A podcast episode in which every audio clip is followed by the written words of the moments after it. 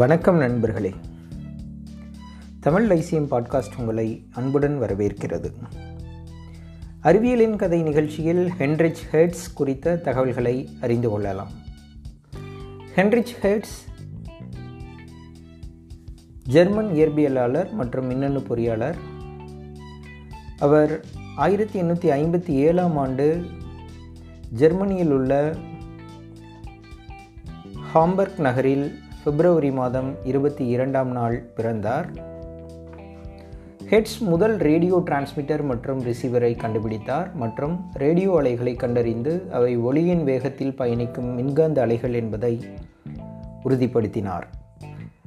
ஒளி மின்சாரத்தை உருவாக்கும் ஒளி மின்னழுத்த விளைவையும் அவர் கண்டுபிடித்தார்.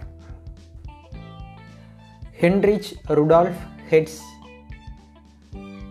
என்பது அவரது இயற்பெயர். அவரது தந்தை கஸ்டாவ் பெர்டினன் ஹெர்ட்ஸ். அவர் யூதராக இருந்தார், ஆனால் கிறிஸ்துவ மதத்திற்கு மாறினார் மற்றும் அவரது குடும்பத்தை புராட்டஸ்டன்ட்களாக வளர்த்தார். அவர் ஒரு வழக்கறிஞராக நன்கு அறியப்பட்டவர் மற்றும் ஆயிரத்தி எண்ணூற்றி எண்பத்தி ஏழாம் ஆண்டு செனட்டர் ஆனார். ஹென்ரிச்சின் தாயார் அண்ணா எலிசபெத் பிராங்க்ஃபர்ட் ம மருத்துவர் டாக்டர் பிஃபர்கார்னின் மகள் ஆவார். ஹென்ரிச் ஆயிரத்தி எண்ணூற்றி எழுபத்தி ஐந்தாம் ஆண்டு ஜொஹன்னியம் ஜிம்னாசியத்தில் பட்டம் பெற்றபோது கிரேக்கம், அரபு மற்றும் சமஸ்கிருதம் ஆகியவற்றை படித்த அவர் தனது வகுப்பில் முதலாவதாக இருந்தார். நான்கு தம்பிகளும் ஒரு தங்கையும் அவருடன் பிறந்தவர்கள். பிராங்க்ஃபர்ட்டில் ஒரு பொறியியல் நிறுவனத்தில் ஒரு வருடம் பணிபுரிந்த பிறகு ஹெர்ட்ஸ் ஆயிரத்தி எண்ணூற்றி எழுபத்தி ஆறாம் ஆண்டு ஏப்ரலில் ட்ரெஸ்டன் தொழில்நுட்ப நிறுவனத்தில் பொறியியல் துறையில் சேருவதற்காக புறப்பட்டார்.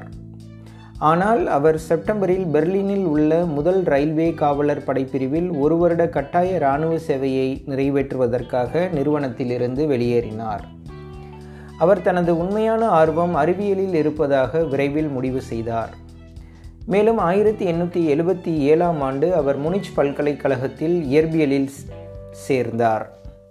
ஒரு வருடம் கழித்து அவர் பெர்லின் பல்கலைக்கழகத்தில் உள்ள மதிப்புமிக்க இயற்பியல் நிறுவனத்திற்கு மாற்றப்பட்டார். அங்கு அவர் கஸ்டாவ் கிர்ச்சாஃப் மற்றும் ஹெர்மன் வான் ஹெல்ம்ஹோல்ட்ஸ் ஆகியோரிடம் மாணவராக படித்தார்.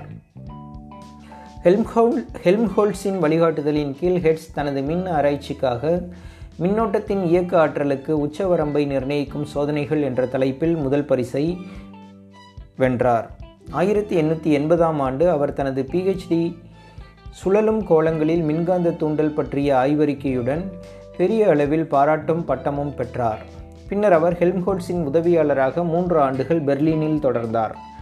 மின் மற்றும் இயந்திர தலைப்புகளில் பதினைந்து கட்டுரைகளை வெளியிட்டார். இதில் சுமையுடன் கூடிய இரண்டு பொருட்களுடன் தொடர்புடைய தொடர்பு சக்திகளின் ஆரம்ப ஆய்வுகளும் அடங்கும்.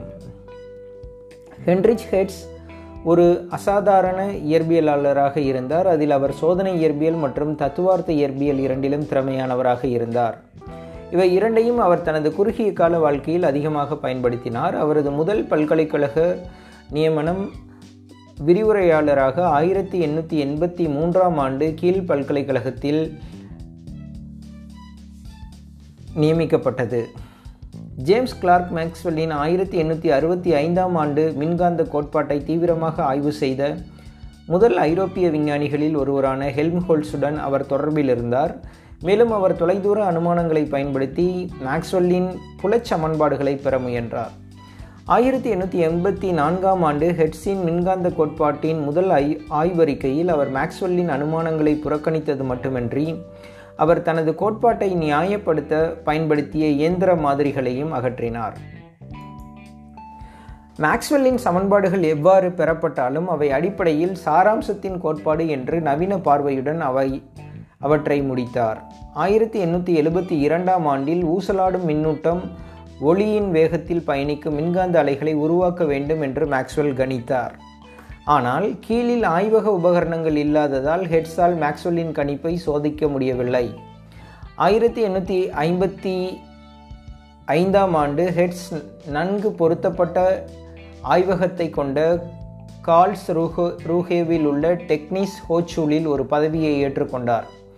அங்கு அவர் ஒரு பேராசிரியரின் மகளான எலிசபெத் டாலை சந்தித்து ஆயிரத்தி எண்ணூற்றி எண்பத்தி ஆறாம் ஆண்டு அவரை மன மணந்து கொண்டார். அவர்களுக்கு ஆயிரத்தி எண்ணூற்றி எண்பத்தி ஏழாம் ஆண்டு ஜோஹனா மற்றும் ஆயிரத்தி எண்ணூற்றி தொண்ணூற்றி ஒன்றாம் ஆண்டு மாத்தில்டே என்ற இரண்டு மகள்கள் பிறந்தனர். கால்ஸ் ரூஹேவுக்கு வந்த சிறிது காலத்திலேயே ஹெர்ட்ஸ் உயர் மின்னழுத்த துடிப்பினை உருவாக்கக்கூடிய சில பெரிய தூண்டல் சுருள்களையும் பித்தளை கைப்பிடிகள் மூலம் தீப்பொறி இடைவெளியை சரி செய்யக்கூடிய ஒரு ஜோடி தீப்பொறி மைக்ரோமீட்டர்களையும் கண்டடைந்தார். இது மேக்ஸ்வெல் கணித்தபடி மின்காந்த அலைகளை கடத்த பயன்படும் என்று அவர் நம்பினார். முதன்மை சுருளுடன் இணைக்கப்பட்ட பேட்டரி மற்றும் குறுக்கீடு மூலம் அவர் இரண்டாம் நிலை சுருளில் ஒரு உயர் மின்னழுத்த துடிப்பை பெற முடியும். பின்னர் அவர் இரண்டாம் நிலை சுருளின் முனையங்களுடன் இணைக்கப்பட்ட மூன்று மீட்டர் இடைவெளியில் இரண்டு உலோக கோளங்களை கொண்ட இரு முனையை உருவாக்குவதன் மூலம் உயர் அதிர்வெண் அலைவு ஆண்டனாவை கண்டுபிடித்தார். இரண்டு டெர்மினல்களுக்கு இடையே தீப்பொறி மைக்ரோமீட்டர்களில் ஒன்றை அவர் இணைத்தார். அங்கு கோளங்களிலிருந்து வரும் கம்பிகள் உயர் அதிர்வெண் சுவிட்சாக செயல்பட்டன. இந்த ஆண்டனா ஆசிலேட்டரின் அதிர்வெண்ணை அளவிட அவர் மற்ற தீப்பொறி மைக்ரோமீட்டருடன் இணைக்கப்பட்ட சரி செய்யக்கூடிய நீளம் கொண்ட கம்பி வளையத்தை பயன்படுத்தினார். ஆண்டனா ஆக்சிலேட்டருக்கு அருகில் லூப்பை பிடித்து லூப்பின் அதிர்வெண் ஆசிலேட்டருடன் பொருந்தும்போது இடைவெளியில் தீப்பொறிகள் உருவாகும் வரை ஹெர்ட்ஸ் அதன் ஆரத்தை சரி செய்தார். ஆசிலேட்டரின் தொடர்புடைய அதிர்வெண்ணை தீர்மானிக்க அவர் சுழற்சியின் அதிர்வெண்ணை கணக்கிட முடியும். இந்த ஊசலாடும் ஆண்டனாவுடனான தனது சோதனைகளை ஆயிரத்தி எண்ணூற்றி எண்பத்தி ஏழாம் ஆண்டில் மிக விரைவான மின்சார அலைவுகள் என்ற தலைப்பில் அவர் கட்டுரையாக வெளியிட்டார். இந்த அளவீடுகளின் போது ஆண்டனாவிலிருந்து சில மீட்டர் தூரத்திற்கு நகர்த்தப்பட்டாலும் லூப்பில் தீப்பொறிகள் தோன்றுவதை அவர் கவனித்தார். மேலும் அவர் ஆண்டனாவிலிருந்து மின்காந்த அலைகளை கண்டறிவதை உணர்ந்தார்.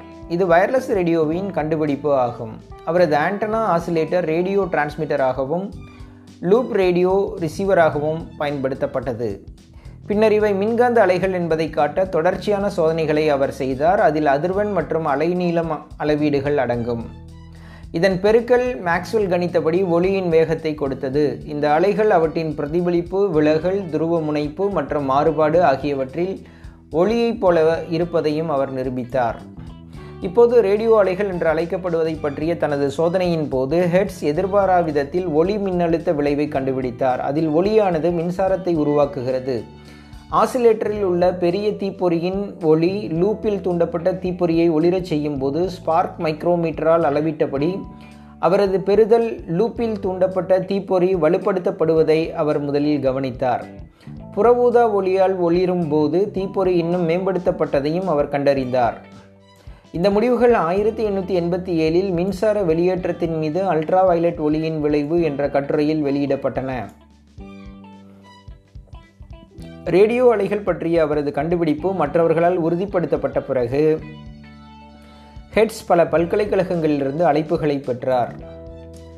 இறுதியாக ஆயிரத்தி எண்ணூற்றி எண்பத்தி ஒன்பதாம் ஆண்டு பான் பல்கலைக்கழகத்திற்கு சென்றார். அங்கு அவர் கேத்தோடு கதிர்கள் பற்றிய ஆய்வை தொடங்கினார் மற்றும் இயக்கவியல் பற்றிய புத்தகத்தை எழுதினார்.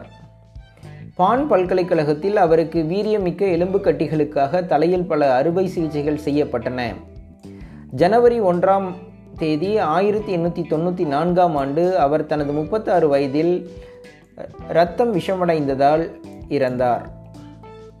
ஹெர்ட்ஸின் பணியின் முக்கிய தாக்கம் வானொலியின் கண்டுபிடிப்பு மற்றும் ரேடியோ அலைகளின் தொடர்புடைய கண்டுபிடிப்புகள் மற்றும் ஒளி மின்னழுத்த விளைவு ஆகியவற்றிலிருந்து வந்தது. ஹெர்ட்ஸ் முதன்மையாக மின்காந்த கோட்பாட்டை தெளிவுபடுத்துவதில் ஆர்வம் கொண்டிருந்தாலும் அவருடைய பணியின் பயன்பாடுகளை குறிப்பிடவில்லை. என்றாலும் வானொலி புதிய தகவல் தொடர்பு தொழில்நுட்பங்களையும் மின்காந்த நிறமாலையின் புதிய நீட்டிப்புகளையும் திறந்தது. ரேடியோ அலைகளின் ஆரம்ப பயன்பாடுகளில் ஒன்று இத்தாலிய பொறியாளர் குலில் குக்லில்மோ மார்க்கோனி ஆயிரத்தி எண்ணூற்றி தொண்ணூற்றி நான்காம் ஆண்டு ஹெர்ட்ஸின் ஆவணங்களை படித்த பிறகு நிகழ்ந்தது. மார்க்கோனி இருமுனை ஆண்டனாவின் முனைகளுக்கு இடையே உள்ள தீப்பொறி இடைவெளியை பிணையி எனப்படும் உலோக கோப்புகளை கொண்டு மாற்றினார். இது மின்னோட்டத்தை வெகுவாக அதிகரித்தது. ஆண்டனாவில் ஆயிரத்தி எண்ணூற்றி தொண்ணூற்றி ஆறாம் ஆண்டு வாக்கில் காப்புரிமைக்கு உத்தரவாதம் அளிக்கும் அளவுக்கு குறி குறியிடப்பட்ட செய்திகளை அனுப்புவதில் வெற்றி பெற்றார். மேலும் ஆயிரத்தி எண்ணூற்றி தொண்ணூற்றி எட்டாம் ஆண்டு வாக்கில் அவர் அயர்லாந்திலிருந்து ஸ்காட்லாந்துக்கு சிக்னல்களை அனுப்பினார்.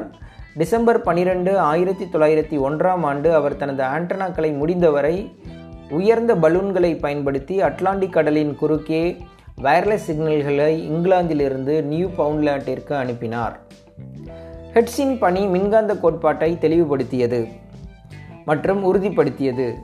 இது சார்பியல் மற்றும் குவாண்டம் கோட்பாடு இரண்டிற்கும் வழிவகுத்தது. இது ரேடியோவிலிருந்து எக்ஸ்ரே வரையிலான மின்காந்த அலைகளின் முழு நிறமாலையையும் பற்றிய புதிய புரிதலை திறந்தது. இவை அனைத்தும் ஒளியின் வேகத்தில் பயணிக்கின்றன, ஆனால் அதிர்வெண்கள் மற்றும் அலைநீளங்களில் வேறுபடுகின்றன. ஒளியின் வேகத்தில் முழுமையான மதிப்பு ஆயிரத்தி தொள்ளாயிரத்தி ஐந்தாம் ஆண்டில் முன்மொழியப்பட்ட ஆல்பர்ட் ஐன்ஸ்டீனின் சிறப்பு சார்பியல் கோட்பாட்டிற்கு அடிப்படையாக இருந்தது. ஹெர்ட்ஸ் இறந்த பிறகு அவரது உதவியாளர் பிலிப் லெனார்ட் மூலம் ஒளி மின்னழுத்த விளைவு முறையாக ஆய்வு செய்யப்பட்டது. அவர் ஆயிரத்தி தொள்ளாயிரத்தி இரண்டில் ஒளி மின்னழுத்தங்களின் ஆற்றல் அவற்றை உருவாக்கும் ஒளியின் அதிர்வெண்ணுடன் அதிகரிக்கிறது என்பதை காட்டினார். இந்த கண்டுபிடிப்பு ஐன்ஸ்டீனால் ஆயிரத்தி தொள்ளாயிரத்தி ஐந்தாம் ஆண்டு குவாண்டம் கோட்பாட்டை உறுதிப்படுத்த உறுதிப்படுத்தவும் பொதுமைப்படுத்தவும் பயன்படுத்தப்பட்டது. மேலும் இது டிஜிட்டல் கேமராக்கள் போன்ற சாதனங்களுக்கு அடிப்படையாகும். இதில் ஒளி சமிஞைகள் மின்னோட்டங்களாக மாற்றப்படுகின்றன.